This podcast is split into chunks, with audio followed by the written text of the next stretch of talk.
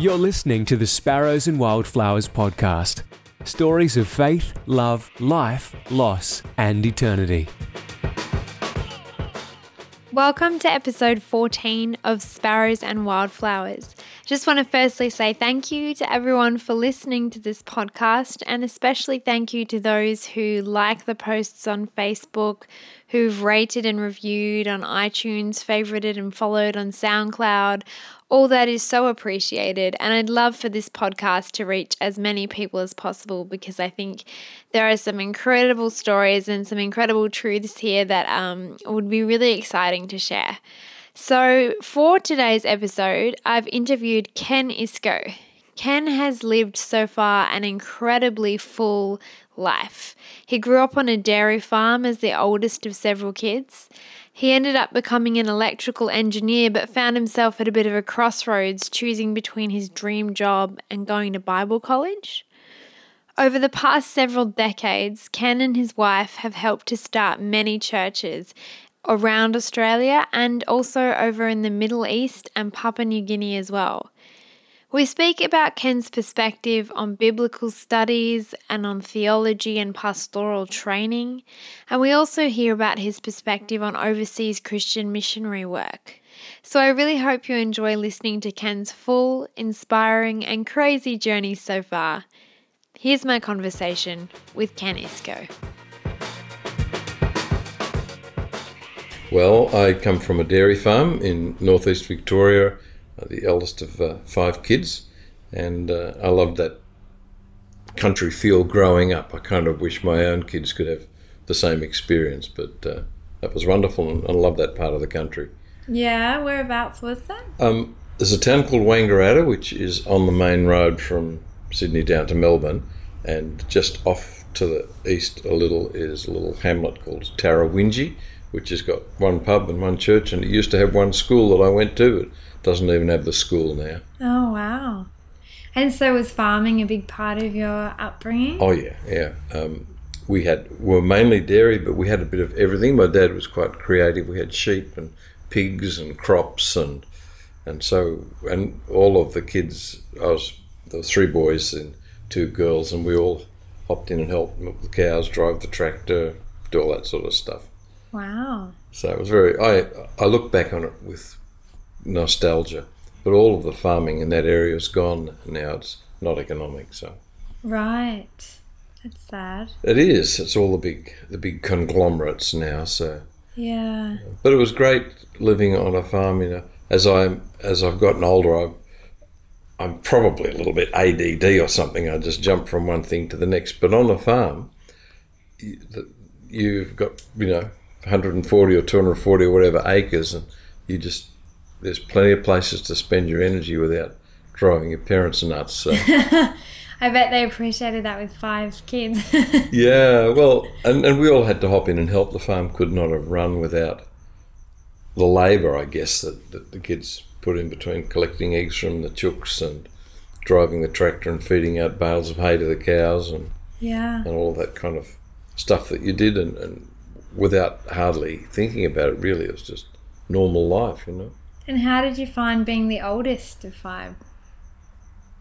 That's a hard question. I mean, I know the theoretical stuff now about first child and all of that, but I guess I was the I was the one who tended to get the new clothes. That's probably the main the main benefit. Yes, and you've got quite a unique surname, Isco. Is that the correct pronunciation? That is. Isco rhymes with disco. it's a good way to remember. What, what's the heritage of the surname? Well, it's interesting in that uh, my great great grandfather came from Denmark in uh, in 1856 to the uh, Bendigo goldfields, mm-hmm. but en route he uh, was met by a merchant and he got employed, and so he got a job working for a merchant. He probably ended up financially better off than going and digging gold. I don't know, mm. um, but he eventually bought a farm in Castlemaine in Victoria and settled there. And interestingly, he, uh, he was one of three brothers who all came out together for the goldfields. Um, one of them was called back home to Denmark because the old grand, his father uh, was ill or had died, and so this guy had to go back and take care of the family blacksmith business. And the third son decided he didn't like Australia and he didn't want to go back to Denmark. So he went to the US, and there's a, a branch of the family there, somewhere I think around Minnesota or somewhere that we really we don't know anything about. But we had no contact with our family all the years growing up. I was just this country kid with a weird sounding name when everybody else was Smith and Nolan and so on. Is that because people changed their names or they just had English heritage, do you think? Uh, the, where we were was mainly, uh, yeah, English heritage, I guess. A little further east up in Myrtleford was a tobacco and hop area, and there was lots of Italians there. So we began to meet and experience international kids, mainly post World War II immigrants, Italians and Germans, uh, in high school began to sort of in, encounter them. But it wasn't until about 25 years ago, I guess, that an aunt in the family started reaching out. Uh, you know, it was a big thing to find your heritage a while ago. Mm. So she located the ISCOs back in Denmark, and communication started. And since then, there's visits and Christmas presents exchanged and Christmas cards, and so it's all it's all lovely to know our Danish relatives now. Mm. Um, in fact, I've got an email name which is my name. It's ken at iskov.com, and there's a Danish IT relative who gives anyone in the world, if you have your last name is Isco, he'll give you an email address. Really? So that's a pretty good deal. But I discovered a little while ago, I, I was, you know, with the internet, I just started Googling the name and it started popping up in Russia. And since then, I've discovered there's a lot of the name in Russia. Um, and there was apparently some sort of a, Uh, a pogrom against Jews in Russia in the 16th century, who and some of them had this same name, mm. and they they were pushed out to Scandinavia. So it may well be that going way back, my ancestors were Jewish, who in Scandinavia became Lutherans or something. Wow. So I'd love to find out more. My brother discovered on the internet that if you Google the Israeli white pages, there's pages and pages of this same surname. So there's got to be a Jewish connection in there somewhere. wow. So interesting. Yeah. Cool. And you mentioned the local school and, and the high school as well. And how, how, did you enjoy your experience of school? Yeah, school was interesting because it was a little country school with about 20 kids Oh. and one teacher who taught all six grades, grouping them in, into pairs. So grades one and two, three and four, five and six, and he'd teach a lesson to the one and twos and assign some work to them and then go and do the next level and then the next level and go back and do it all again. Wow. And I, I really don't know how those guys did it. I really admire the the skill level they had to manage, you know, twenty or so unruly kids of widely varying ages, from sort of five through to thirteen. Mm. But somehow they did it.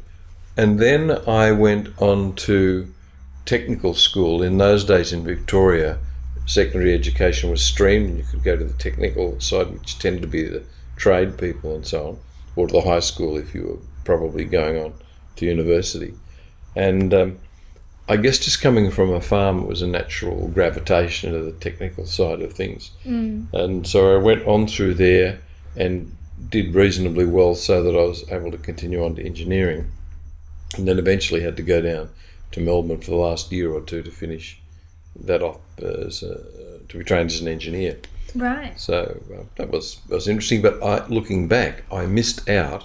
I lamented that uh, I had virtually no none of the the arts subjects. So no history, no geography, just maths and science and woodwork and stuff like that. Yeah. So, but along the way, subsequently, I've been very interested in sort of pursuing those areas. Yeah. And in your childhood, was God or religion or faith at all a part of your world? in a sort of a way, um, my parents obviously wanted us to have a religious or a Christian upbringing, so they sent us to Sunday school, though they themselves at that point didn't go to church. Um, so initially they sent us along to the local Anglican church, which my brother and I got kicked out of for fighting apparently when we were about seven. so that was the end of that. And then we went to the local uh, when I say local, in in the big town Wangaratta, where my high school was, um, we went to the Methodist church and had a great youth group, and and um, there was a Methodist youth camp run up in the, the hills and the foothills of the uh, Great Dividing Range, and that's where I really first heard and understood about Jesus. I mean, I've been going to Sunday school for yonks years, but I went to this camp mainly because there was a girl in the youth group who I thought was pretty cool, and I heard she was going, so I thought I'm going. um, but and I'm sure I must have heard it along the way that that Jesus loves me and that He gave His life for me and, and desires me to come into a relationship with Him. But somehow the penny hadn't dropped, and it was at the, the youth camp I first heard the the invitation and the challenge to make a personal choice, which not at that camp, but subsequently I did. But then it's really interesting looking back because I, I believe God moves in people's lives in in all sorts of different ways over long extended periods of time. Mm. And I can clearly remember the first sort of God moment when I was a kid, about six or seven, I guess. And I was lying in my bedroom window one hot summer's night, uh, a moon, moonless night. It was just bright stars burning in the sky. And I was lying in my bed looking out. And I guess in school we must have learned um, how big the universe is, you know, the immensity of space and light years. And I'm there thinking, that universe, those stars are so far away, and yet God made them. So God must be bigger than all of that. And interestingly, you sort of think, well, that, that sort of emphasizes God's distance and power and majesty. But what it made me feel was really secure. I felt like the universe is a safe place, it's an okay place to be. And so I think that put in me kind of a, a positive spirit. I, I don't I tend not to see the negative in things. I tend to see the positive, and so maybe that was it.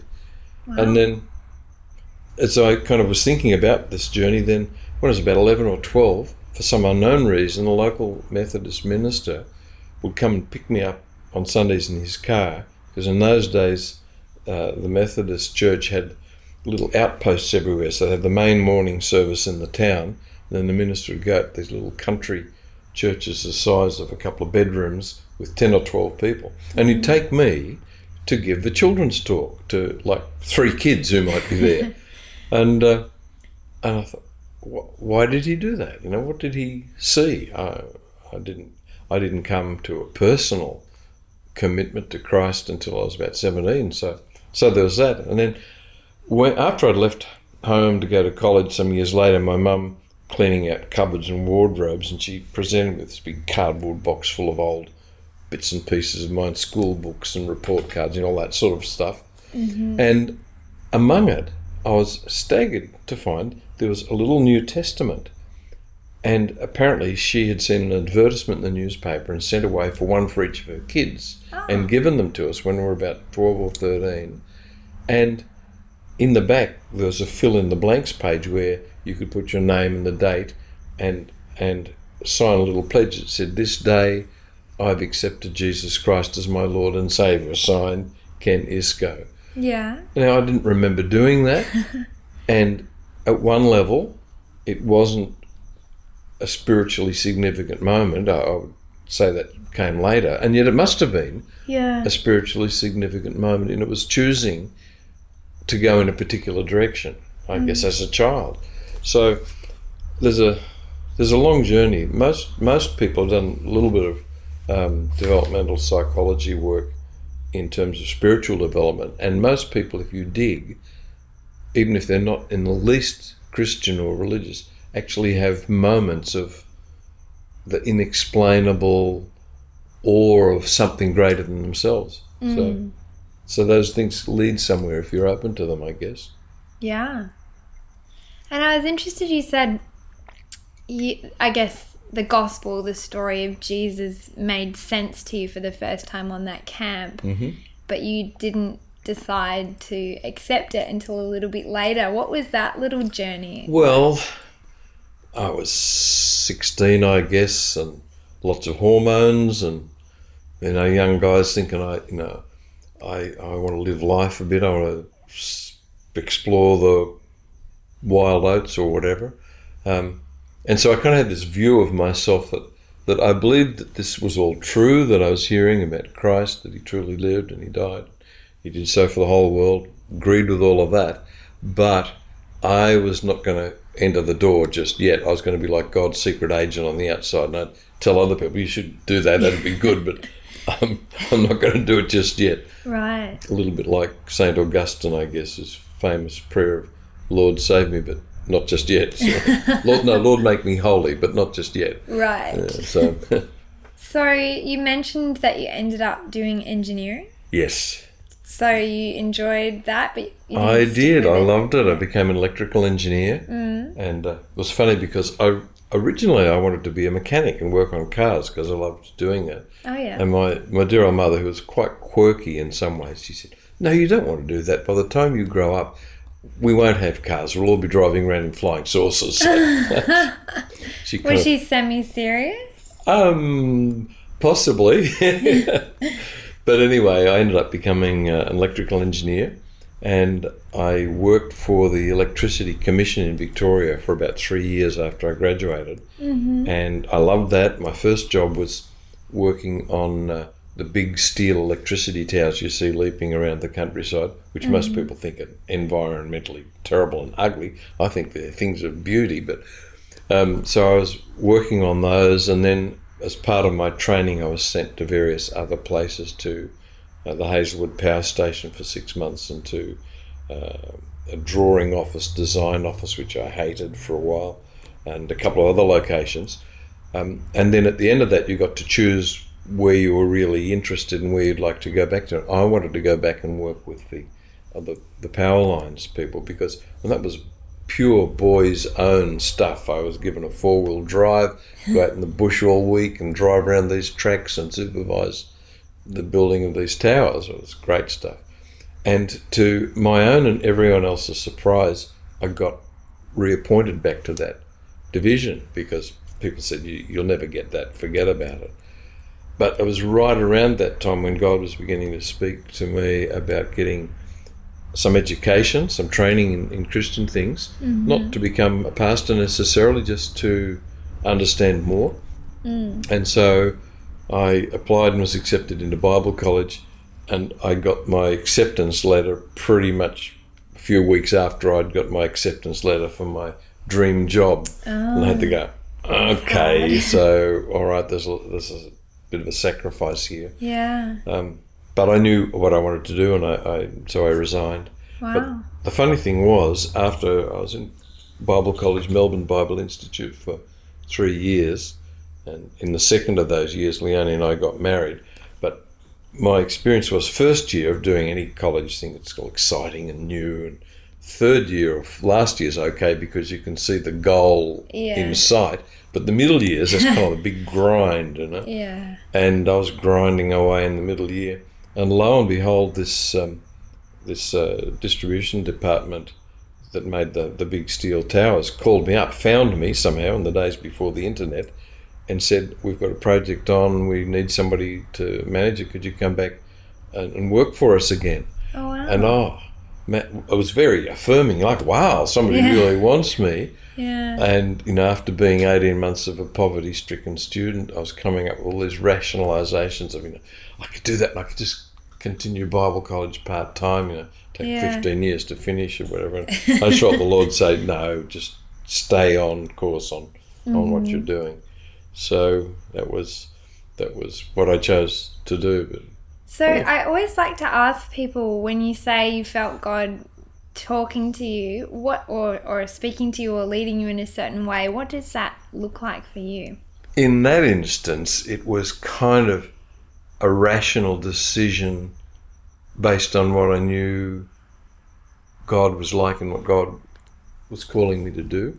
Um, so it wasn't voice in the ear or anything like that. And it wasn't even something that jumped out of the Bible to me. It was just after I sort of sat and thought about it and prayed, I thought, no, I, if I if I took up that offer, I'm really just running away from what I meant to be doing. And so it was a kind of a logical choice. No, I'm not going to do that. I'm going to Yeah. stick with the study. Mm-hmm. which then became a bit of a habit, and I kept going back for more. But that's another story. Yeah. And you mentioned you married your wife Leonie during that time. How did Yes. you guys meet? Well, uh, actually, through the Methodist youth camps up in the hills in northeastern Victoria, and I was in a sort of a social circle that included her older sister, and she was just like a little kid sister, the 14 year old who was tagging along. and then one day she was grown up, and um, and we we sort of just became interested in each other. I still remember the magic moment when it all began, where it was a bunch of us from the youth group were walking along the middle of a country road on a moonlit night, one night we'd been hanging out doing something together. And I had this sense that tonight was going to be the night for for some sort of relationship to form. And anyway, as we're walking down the road, our hands brushed and our hands clenched, and, and it all began. Very And- cute. And Leonie says that um, as I was leaving, uh, I was had the window down, waving goodbye from the car, and she ran over and gave me a peck on the cheek. And her older sister was a bit, bit put out at this because she thought that I was being stolen, you know, out of her circle of friendships. Oh, So well, Leonie was a nurse, and she'd left the country. Also, was down doing her nursing training in Melbourne at the the Austin Hospital. So when she finished that after I think it was three years of training, um, she ca- we, we were she graduated from nursing in about January. We were married in February, and in March we were in Bible college together as a married couple. And the first year I'd lived in the uh, the college as a single student in the men's dorms, and uh, the principal wisely said, "Look, for a young married couple, you would be wise to to live off campus and get yourself established and so on." So we looked around for some sort of where where would we live, and we found there was a Methodist old people's home that needed a kind of like a caretaker who'd receive rent and fix up leaking taps and and they were very glad to have a nurse mm. be part of that the couple who did that because you know could take care of any emergencies. So that's what we did for the next couple of years while we were studying in Bible college at Melbourne Bible Institute and looking after these elderly couples in their little self care units, which was kind of I thought, why did somebody actually ask us to do that? This pair of twenty year old kids looking after all these old people, but Yeah. it was a good experience. Yeah, I bet. Do you have any reflections on spending years, those early years, with people who are in their later years? Um, no, it was it was just something to be done, and they were lovely. They're lovely people, and um, it just gave us a roof over our heads. And we did we did have, as it turned out, a few crises where Leonie's nursing skills were needed. Yeah, I but for the most part, it was just administrative, really. Yeah. Okay. And with this study, um, so that was four years, It was three years. three yeah, years. yeah. How did you find walking out your personal faith journey with sort of immersing yourself in theology? Is that does it make it easier or harder or different? Yeah, it's, it's a really good question, and I think it varies a lot for people. There's a, a theologian called Helmut Thielicke who wrote a book called A Little Exercise for Young Theologians mm-hmm. because he had observed that a lot of young people get some theological training and they kind of get the swelled head and they go back to their churches or whatever and they're spouting information everywhere and long words and theological concepts and, and just causing people to shake their heads in astonishment. Mm. And I don't.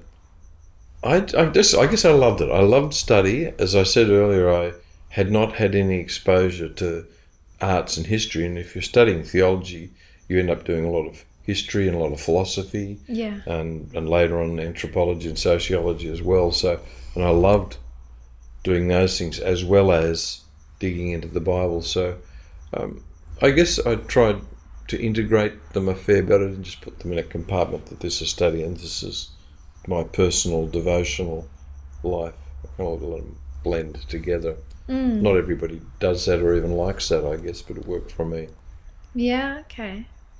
Very interesting. And um, was it off the back of Bible college that you became missionaries? No, what happened was we we were planning to go into the Methodist ministry. You can see the Methodist Church figures pretty strongly in our early history, to the extent that John Wesley is still my my hero of church history. Um, but we, and we were planning to go to Queensland to theological college there. But what happened was I had a, an uncle who was a teacher, and he was just a typical Aussie beer drinking, loud sort of a guy. And he went to Billy Graham Crusade in Melbourne in '69 and got profoundly converted to Christ, and his whole life got turned around. And he started uh, attending a church planting church, and uh, it was a new denomination in Australia called the Christian and Missionary Alliance, and their pastor was an American guy. And when he heard that we were thinking of going into Methodist ministry, he said, Don't do anything until you hear from us. Next thing he's on our doorstep with this American pastor, Okay. who he had met because these two little girls with American accents turned up in his primary school class, and being a good teacher, he thought he'd pay a home visit out of curiosity and as a new Christian and uh, and he started going to this church and loving it, and so they asked us, invited us to come and do youth work with them, and we thought, wow, where we were, it was quite hard to do evangelism and to to encourage people to follow Christ. The, there was a lot of theological cross currents going on in those days, and some people thought you shouldn't even do that, and so you had to battle all the way through. So Christians were saying that you shouldn't um, evangelize or share your Yeah, faith. okay. Yeah, this was some of the major denominations in those days were very strongly liberal in their theology. So evangelism and personal piety or walk with Christ were not on the radar.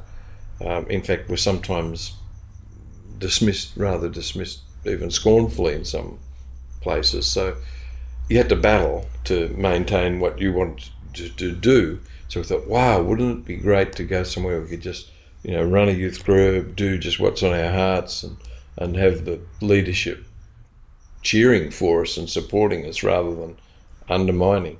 So we did that and went and did a, a year of youth work uh, at this church after we graduated. Leonie went off and did her midwifery year, and I got a daytime job with a little organisation called Christian Media Australia, where my partner and my boss was an English missionary kid from China Inland Mission missionaries, and uh, so he grew up in China. But was a graphic designer, and he was kind of appalled at the poor level of communication from churches in the 60s and 70s. So he set up this little organisation to uh, improve graphic communication and also improve well any sort of media use. So I was kind of the tech guy. I'd worked with audio visuals, and we made up one of the very first multi-screen projector systems. So we had this big white screen about six or eight meters wide, a couple of meters high, that we designed and built out of aluminium tube and various bits and pieces, and uh, six Kodak carousel projectors. I don't know if you recall them, these clunky things you put a, a rotary carousel full of slides on top, and we'd set them up on stands. We'd have a soundtrack on tape and a script, and I built a lot of the equipment to control the projectors, and we would be uh, hired by mission societies and the Evangelical Alliance and so on to to do the opener for big events. Wow. So I remember one night we were so proud of ourselves. The Evangelical Alliance in Victoria had John Stott, who's a very well known author and theologian and mission specialist, was speaking in Melbourne. And so they got us to do this opening five or ten minute segment. So the tape started, the slide started flashing on and off and dissolving on the screen. And my partner was operating this like a giant piano. He's just reading the script and punching buttons in time with a printed script to make it all happen. But afterwards, John Stott came up to us and he said, oh, Gentlemen, he said, I've seen quite a few presentations around the world in various places, but this was one of the best.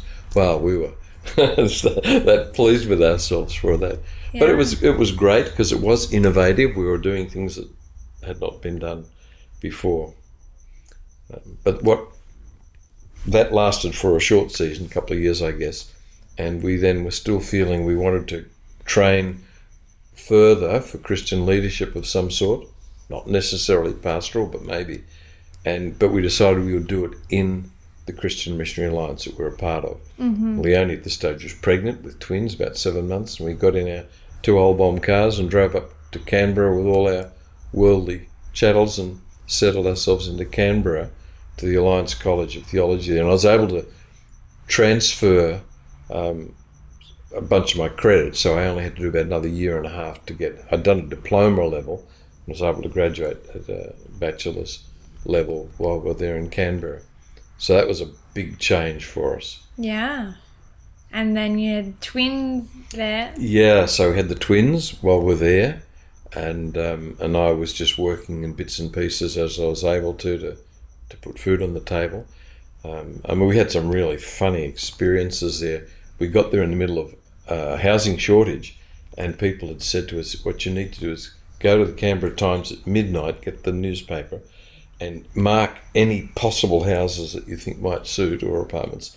and then as soon as it's humanly decent the next morning, start calling. So that's what we did about I think about six thirty. I called this guy that's a cheap, cheap, cheap house in Kingston, and uh, foreign accent. He said, "Come and have a look." So we did in the half light of a Canberra dawn, and thought it'll do. We said we'll take it, and we went back and picked up our trailers and all our stuff, and came around in the cold light of day, and we nearly died. It was such a dump. But oh. a couple of our youth group had helped us drive the cars up. So we went out and bought gallons of paint. We completely painted the inside of this place. Yeah. So it was kind of halfway decent. um, so Canberra's full of fascinating things like that. After about six months and after the boys, our twin sons, were born, we got offered to be the caretakers of St Andrew's, Canberra, which is a big old, almost like a cathedral, a Presbyterian church on State Circle, right next to New Parliament House. And so we got to be the caretakers of this place. And for reduced rent, I was given a key and I'd open up the church in the morning and then lock it up at night, hopefully not locking anyone in there. So we were there in Canberra for about a year and a half. Wow. All up, but a lot of transition going on in the midst of that. It's kind mm. of the mm. story of our lives, really. Transitions. Yeah. Wow. And where to from there? Well, we finished up in graduated in around mid year. In fact, as I jumped ahead of the others because the college had only just begun, and because I transferred credits in, I actually graduated with the first Bachelor of Theology from that place. And if only the transcripts were numbered, I'd have 001 probably. but the Christian Missionary Alliance is wanting to plant churches, and there was an opportunity in a little country town in Western Australia called Pinjarra and a Perth pastor had driven down every week and was running a Bible study in a home, and they'd gathered about a dozen adults and eight or nine kids, and they were saying we'd like to have a church, and so he said, "Well, I, I can't do that." So we were invited to be the first pastors of this little church plant as they moved into Sunday services. So um, these were the days when air flight was fearsomely expensive, so they couldn't afford to fly me over. They put me on the Indian Pacific, so I took three days over, had a few days looking around, three days back, and then I told Leonie, I said, I think it's good, and think God's in it.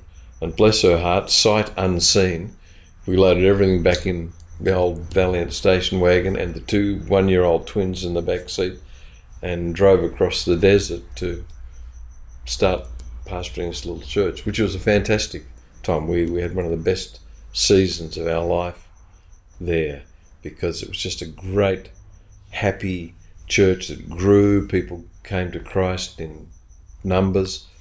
The church could only afford to pay us two days a week. There's 12 people. So I had to get a job. Um, and the way God works things out is quite amazing sometimes.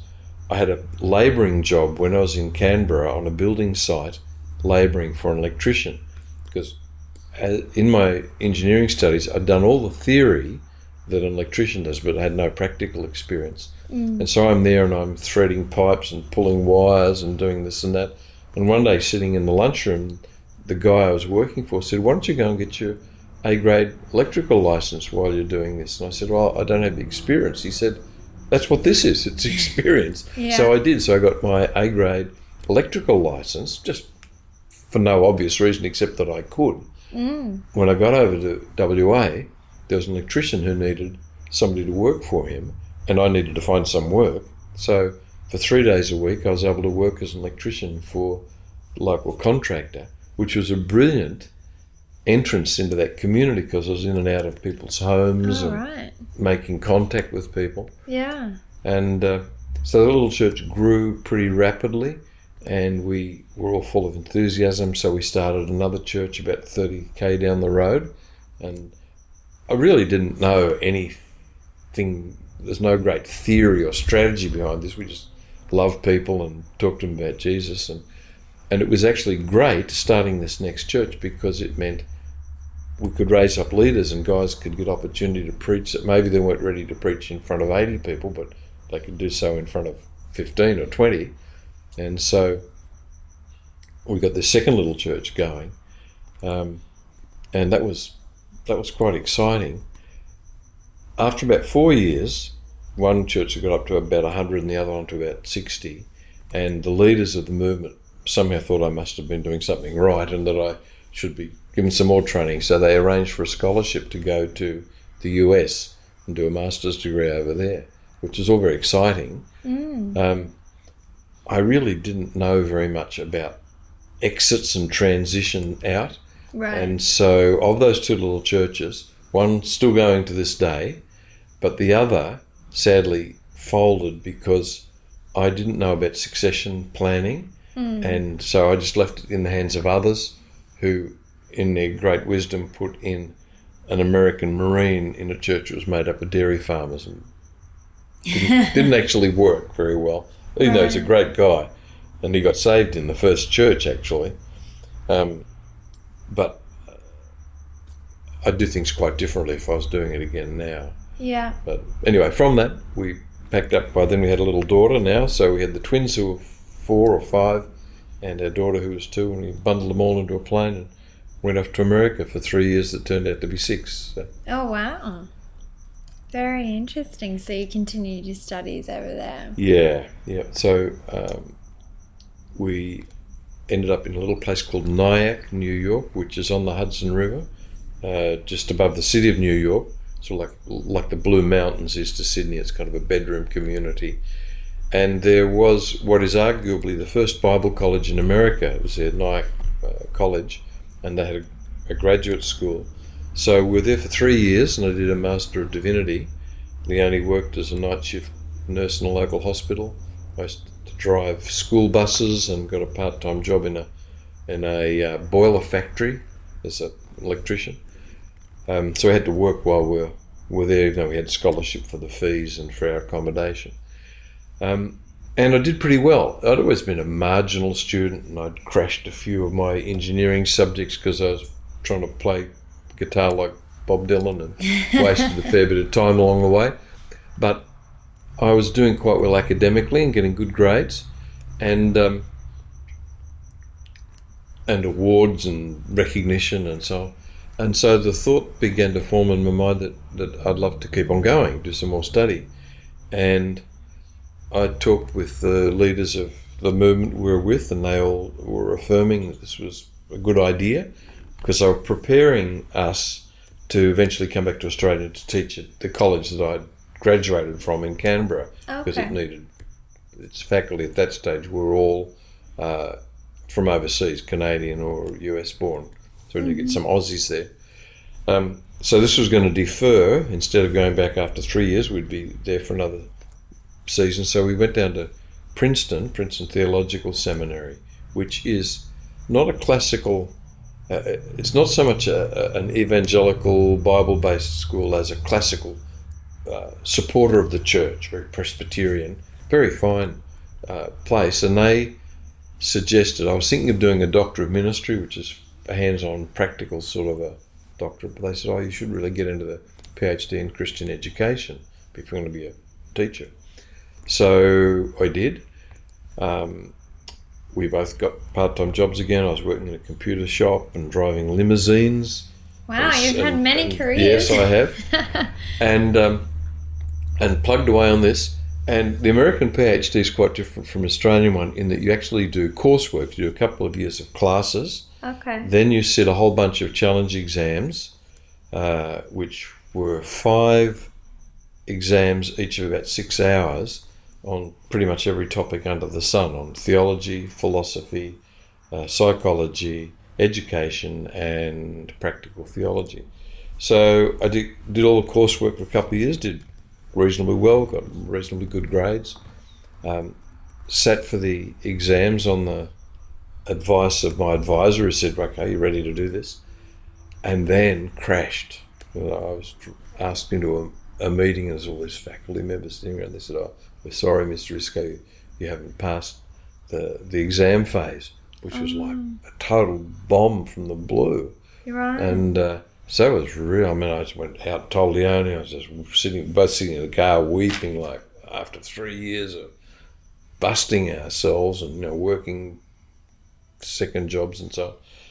So we had to then take stock of what we did next. I could have kind of reset the clock and kind of started again, but that was just a bridge too far.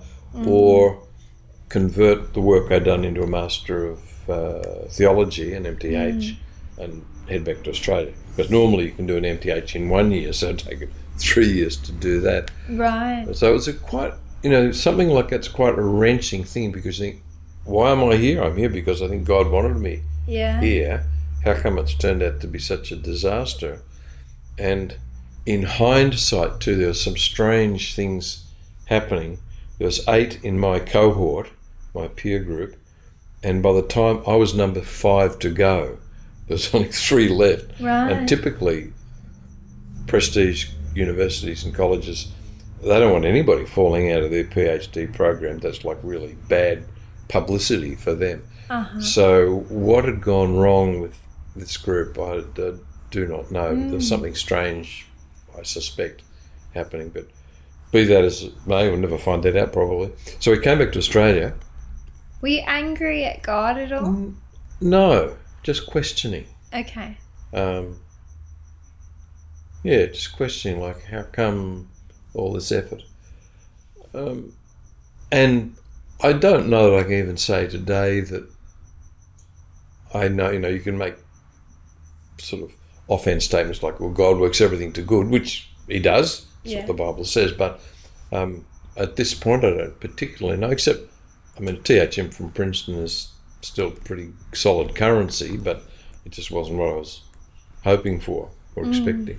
Yeah. And then in coming back to Australia, we were we're now three years later than we were expected, and there wasn't actually an open position at the college, so we couldn't go straight there. So, oh, what else do we? do? So we were asked to take on a church, which in hindsight was quite a, a difficult and challenging church here in Sydney. And we worked with that for about six years until I was pretty much exhausted. And we thought we need to take a break, like have a homemade sabbatical. So um, I went back to engineering for, I thought, a year. It turned out to be three years, but it was really good um, working for an importing company in uh, sort of computers and touch screens and all the emerging technology. So I really found that fascinating because I still love to mess around with technology. So um, we had to then think, well, what do we do now after I'd resigned from that, that church in the early 90s? Um, and the denomination we were with were quite small and only a few churches around Sydney. So I thought, well, can't really attend one of the others because I'll be asked to preach and I'll be put on committees and there won't be a, it won't be a break at all. Yeah. And we knew of uh, Ian Jagelman from Christian City Church Lane Cove through our kids' meeting in school and through pastors' fellowships. And so we said, well, let's, let's start going there, which we did in 92, 93, somewhere in there. And after a little while, Anne said, Can you run our weekend Bible school for us? And I said, Sure. And then another year later, he said, Can you come on the staff and be the pastor of Lane Cove Morning Congregation? Mm. Which we did. So that's when we entered uh, what was then called Christian City Church, now C3 Church, Mm. as pastors. And that's where we've been ever since. So C3 Church is a Pentecostal movement. Have Yes. you come from a Pentecostal denomination? Not directly, no. Um, I came from a classical intervarsity fellowship evangelical background. Yes. Um, the Christian Missionary Alliance was a halfway house. It was birthed in the spiritual fervour of the late 19th century. A Canadian Presbyterian minister founded the CMA out of his own experiences. He was profoundly ill in his 50s of a heart condition and he was supernaturally healed. And Right. he began to teach that Jesus is a healer, began to teach about the Holy Spirit, that we need to encounter the Holy Spirit. So they're kind of a halfway house toward modern Pentecostalism in many ways. They believed in healing, they believed in a second experience of the Holy Spirit, they were passionately committed to missions and outreach. And uh, and so I kind of was quite happily entered into uh, a Pentecostal church. And along the way, while I was in the other movement, in a it's a long, complicated story you may not want to inquire about, but I, I received the spiritual gift of praying in another language, the gift of tongues. And so I was kind of, I had all the credentials now to be a full blown Pentecostal anyway. Yes. And Lane Cove was an interesting church because Ian uh, himself was uh, well educated. Some people tend to stereotype Pentecostals as being not very wise not very well educated, and historically that, that can be the case. Um, but we, we ended up with a lot of traditional church people who were hungry for more of God in their lives, turning up at Lane Cove wanting still a good, solid, Bible based expository preaching sermon, didn't want anything sort of waffly and fanciful, Yeah. But they also wanted experience of the Spirit and worship. And so we got this sort of um, slightly derogatory nickname, I guess, of the Thinking Man's Pentecostal Church at Lane Cove. But it was, a, Backhanded compliment. it was kind of a backhanded compliment. but a great, a great church, and out of that church, um, and I, while I was there on the executive leadership, we birthed Carlingford C3 Church, which is going strong today with several hundred people. The Ryde C3 Church, which is uh, powering on with about a thousand people, and those two churches have planted many others around around the world in Sweden, in Tokyo, Cairo, Baghdad, um, in heaps and heaps of places, plus a number here in Australia yeah. which is what I absolutely love. I'm passionate, and what I do now is support church planters and planting. So it's a great place to be. So you first, when you first went to overseas church planting, and so for people that aren't familiar, church planting is to to start a new church. Correct. that- Yeah. Um, was Papua New Guinea your first overseas? It was. I was asked to go, and uh, through a friend of of, uh, of Pastor Richard Green from the Ryde Church, who's a friend of mine. I was asked to go and help uh, in uh, Port Moresby in Papua New Guinea to start a Bible college. What had happened was uh, a Pentecostal church called Four Square had entered uh, PNG about 1956, experienced rapid growth in the highlands and in the north, and had about a thousand churches in 2003, which is when we went up there. And they, but they had virtually nothing in the south of the country, so they sent this Aussie guy who'd been up there for a couple of years as a missionary to go down to Port Moresby and start a church, which he did uh, in in 1993 with about 11 people in a cowboy hat and a guitar in the Koki markets in PNG, and then it took off like a rocket ship, and it got up to about a thousand people and about 90 staff, and it was all being run by this guy and his wife, and they're just about dead on their feet, and so they needed leadership development in a big hurry. So we went up to assist with that for the first year, year and a half.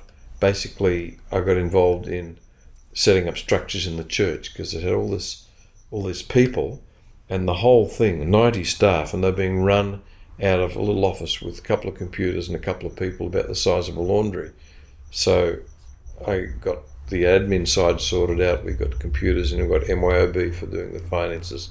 We ended up with about eight or nine office staff just to take care of things there. Um, meanwhile, I put things in place to get Bible college going, and once we started taking in students, it it went it grew quite rapidly. Uh, we had 14 students the first year, and then year by year, we're- two or three years later, we're up to about 30 students. And I was sowing into them just because it's passion, a passion of mine, the importance of starting new churches, not just looking for a job somewhere in a existing church, but to uh, he- hear the call of Jesus to go and find the sheep who are still lost out in the in the fields. So the students somehow captured something, and this I'm currently involved in doctoral research um, for a, a doctor of education because I want to ask or I want to answer the question educationally, what's the best way to prepare and train church planting pastors in third world or majority world contexts? So what happened was we got some funding from America. Uh, every weekend, we'd send the students out. We'd put them in bunches of three or four. Um, we'd give them a guitar and a rice bag and some tea and some sugar. And we got a hold of a vehicle and we'd drop them off at little villages all the way out of Moresby for 60 or 80k and, leave them all weekend. Sorry, these are um, Papua New Guinea. These are Papua? New Guinea Yeah. young people in their mm-hmm. 20s. Yeah. And so we they're being trained during the week, they're in class during the week, learning Bible and theology and so on. Mm-hmm. And then on Friday night, we drop them off at all these villages mm. and say, all right, we'll pick you up Sunday afternoon. Just while you're here, run a youth group, go around and visit people in their homes, pray for the sick, run a kids program like a Sunday school on Saturday Arvo, hold a church service on Sunday. It might be just the three or four of you in the team, or you might have 10 or 15, but just get, get engaged. And then they'd come back on Sunday, we'd pick them up, they'd write up their reports, we'd hear their stories. And my hunch is that gave their learning so much depth and richness because they kind of had to, how do you do this? And how do you pray for a sick person? And what mm-hmm. happens if somebody's beating their wife? Or, and so it, the, my feeling is the problem with a lot of education, a lot of training of Christian leaders is it's too abstract.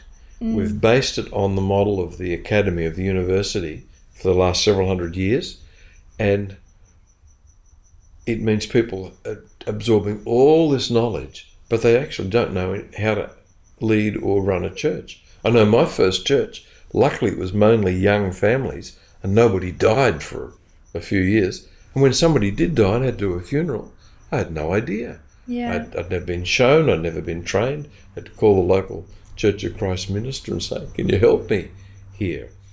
So that's made me think a lot of looking at how Jesus trained his disciples, and it was much more an apprenticeship model rather than an academic model. So he would take them with him, he'd show them what to do, he'd send them out to do it, come back and bring a report. And so it was very much hands on.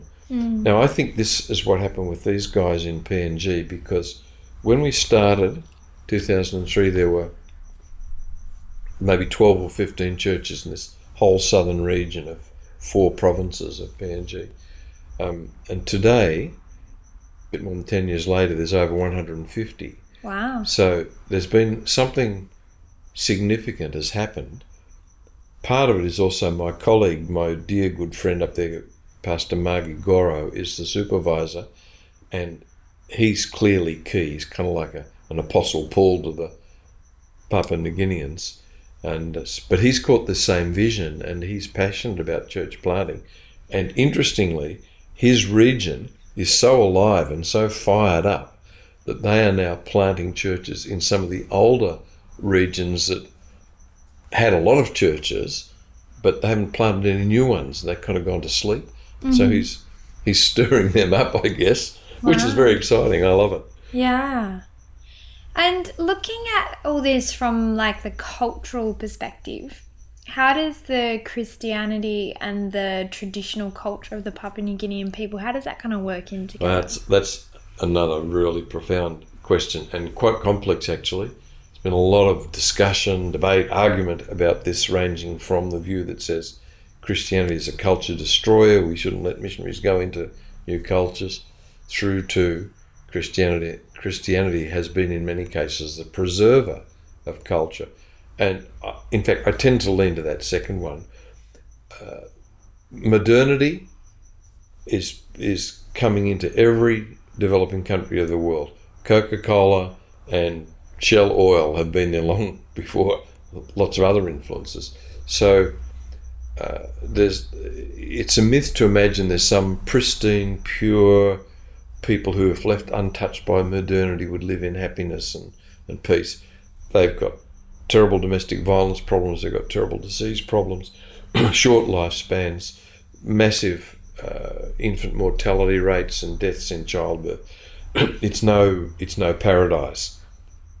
So most of most cultures are longing for the advances of modernity, good medicine, good healthcare, good uh, education, and in many cases, it's been Christian missionaries who brought that that very thing, and it has been Christian missionaries who have been at the very forefront of cultural anthropology recording and understanding cultures, and particularly recording uh, language and capturing languages that would otherwise have died out. So it's been a massive positive cultural contribution uh, by Christian missionaries uh, through the ages. That's kind of the overview, but the the on the ground question is quite an interesting one because what right does this religion have to prevail over any other religion? Well, we live in a world where most people would acknowledge the right of freedom to choose. So, unlike what we see happening in some of the Middle East countries where religion is forced on people, um, as Christians, we believe every person has the right to hear at least once the Christian message, and then they're entirely free to accept it or refuse it. Mm. Um, but the Christian message, in my view, is at one level it's quite uncompromising in that Jesus asks to be Lord. He doesn't ask to be one among many or mm. to be uh, on a sort of playing field of options. He, his is a, is a pretty absolute claim with some pretty absolute benefits, you know, like eternal life and belonging to a, a wonderful community of people called the church. so when Christianity enters uh, societies that have not experienced modernity, like PNG, uh, there's some interesting clashes can occur or some interesting transitions. But I'm amazed at adaptability. My good friend Pastor Margie Goro is from the Highlands, which was only made known to the rest of the world in about 1939 by some Australian gold prospectors. And so Pastor Margie's grandfather was, was a headhunter and Margie himself is two generations away from the Stone Age. And he fixes cars and works computers and and's got grade two education, but he's a very smart, brilliant man who has adapted to modernity and is using it in positive ways for his people and for his own family. And so uh, I don't think that Christianity is a negative at all in those kinds of settings. It's a rather long answer, sorry, but that's okay. and you mentioned the Middle East in there as well. You've also been over in, in Lebanon, is that right? Yes, that's true. Can't seem to stay home. Um, in uh, 2011, we came back from Papua New Guinea in 2008, and I was doing a little bit of work around teaching in some of the Christian colleges here, and um, doing interim pastor work of taking care of churches that were temporarily without a pastor and an opportunity or an email came from an old, old uh, college friend, an Aussie guy, who actually ended up in Princeton where we were and married an American student there.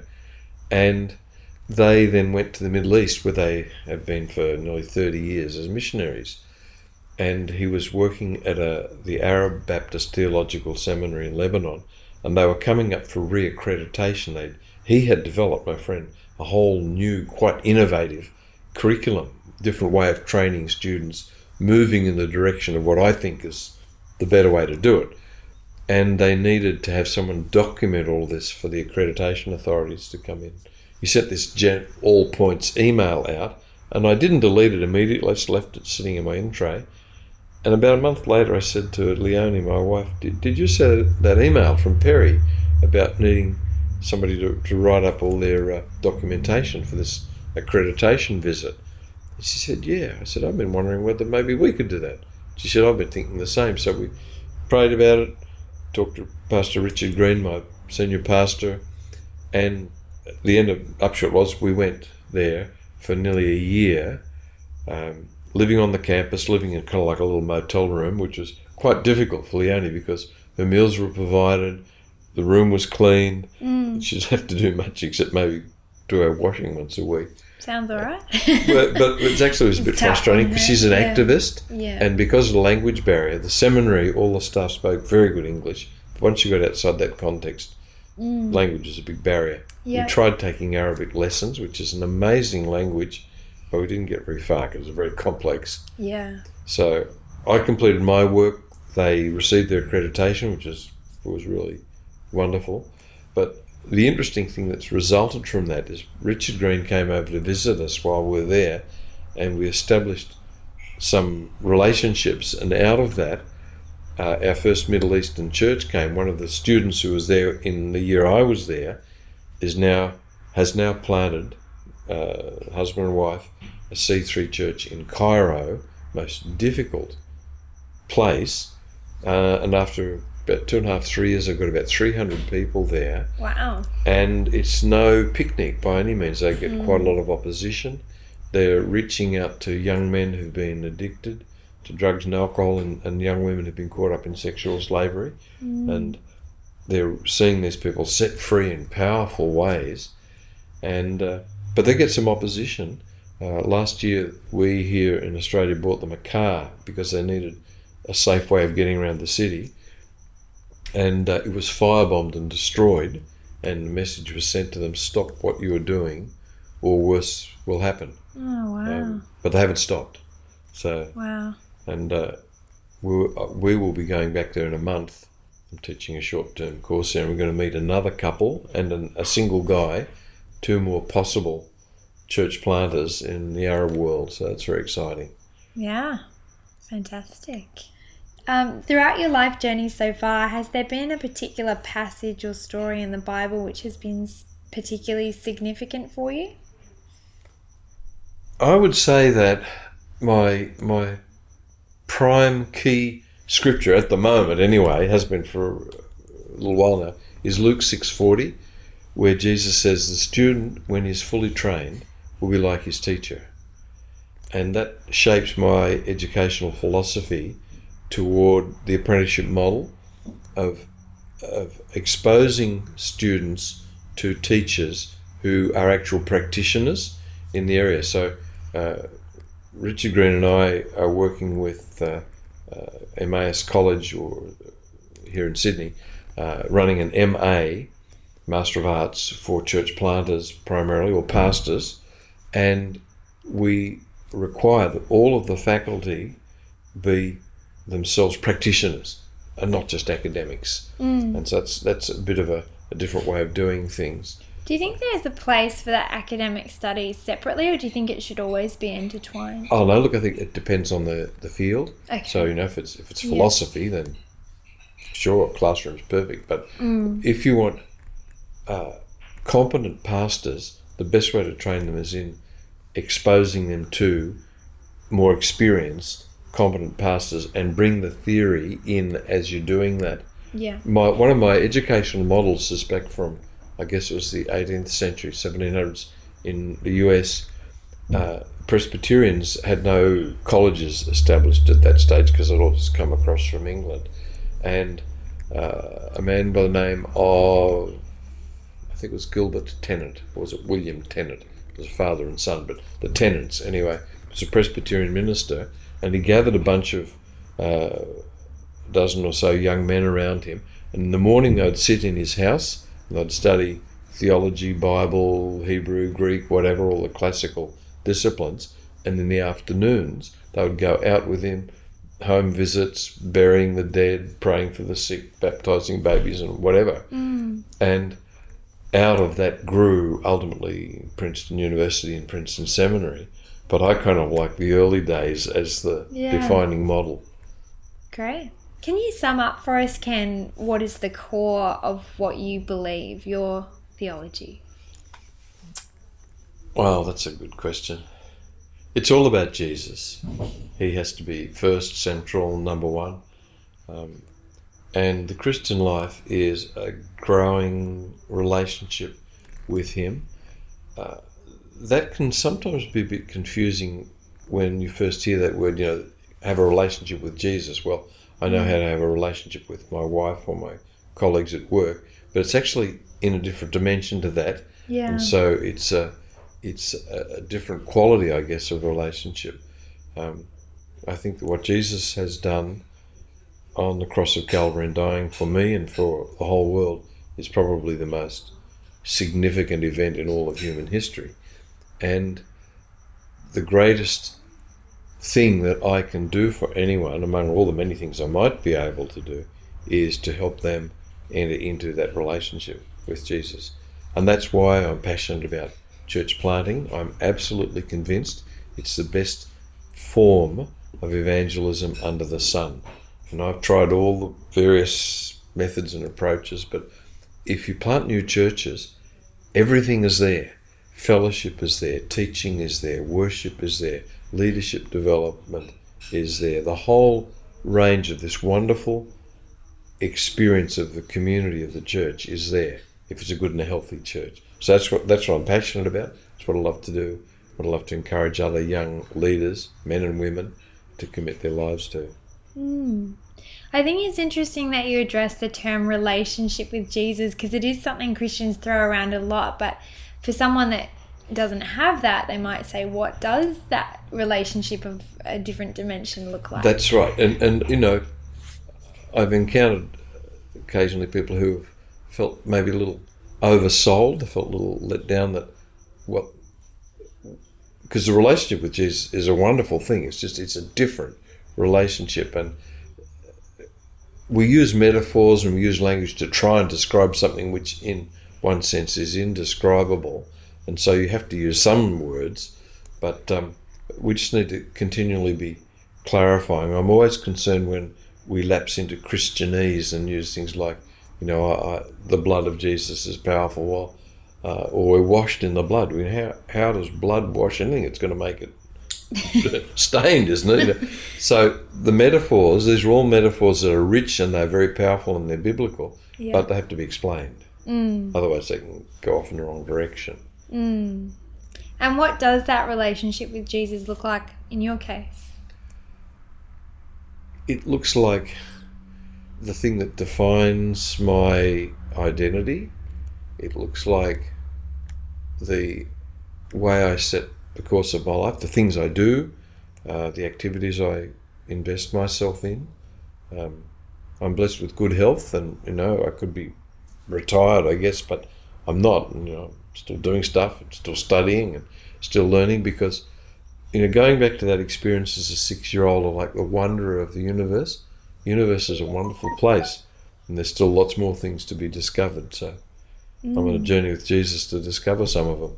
Mm. And what are your hopes and dreams for the future? Well, I guess we want to leave a legacy. Our, our great and daily prayer is for our family and our kids and our grandkids that they'd all be in church and following Jesus. That's probably the number one thing we, we want to see. Um, and I want to see healthy churches. There are sadly some unhealthy churches around, and people have been burned and bruised in churches. And one of the things I love to do, God's given me three opportunities now to work with hurting churches and help bring health back to them because I'm absolutely convinced that the church is meant to be and can be and, and often is um, the community of, of healing and restoration that society desperately needs. So many people are lonely, they're, they're disconnected, they're hurting, and if only they knew what resource was just around the corner every Sunday, they'd be running in droves potentially.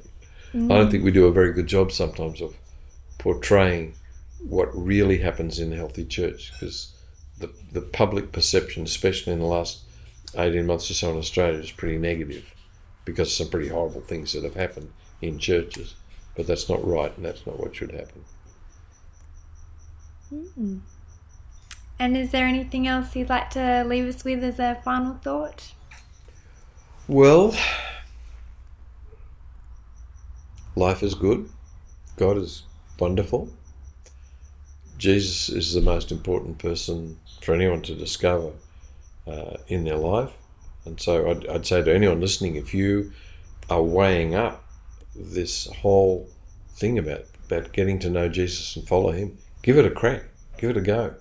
go to church, find someone who does, and, and explore a little. You might be wonderfully delighted, I reckon.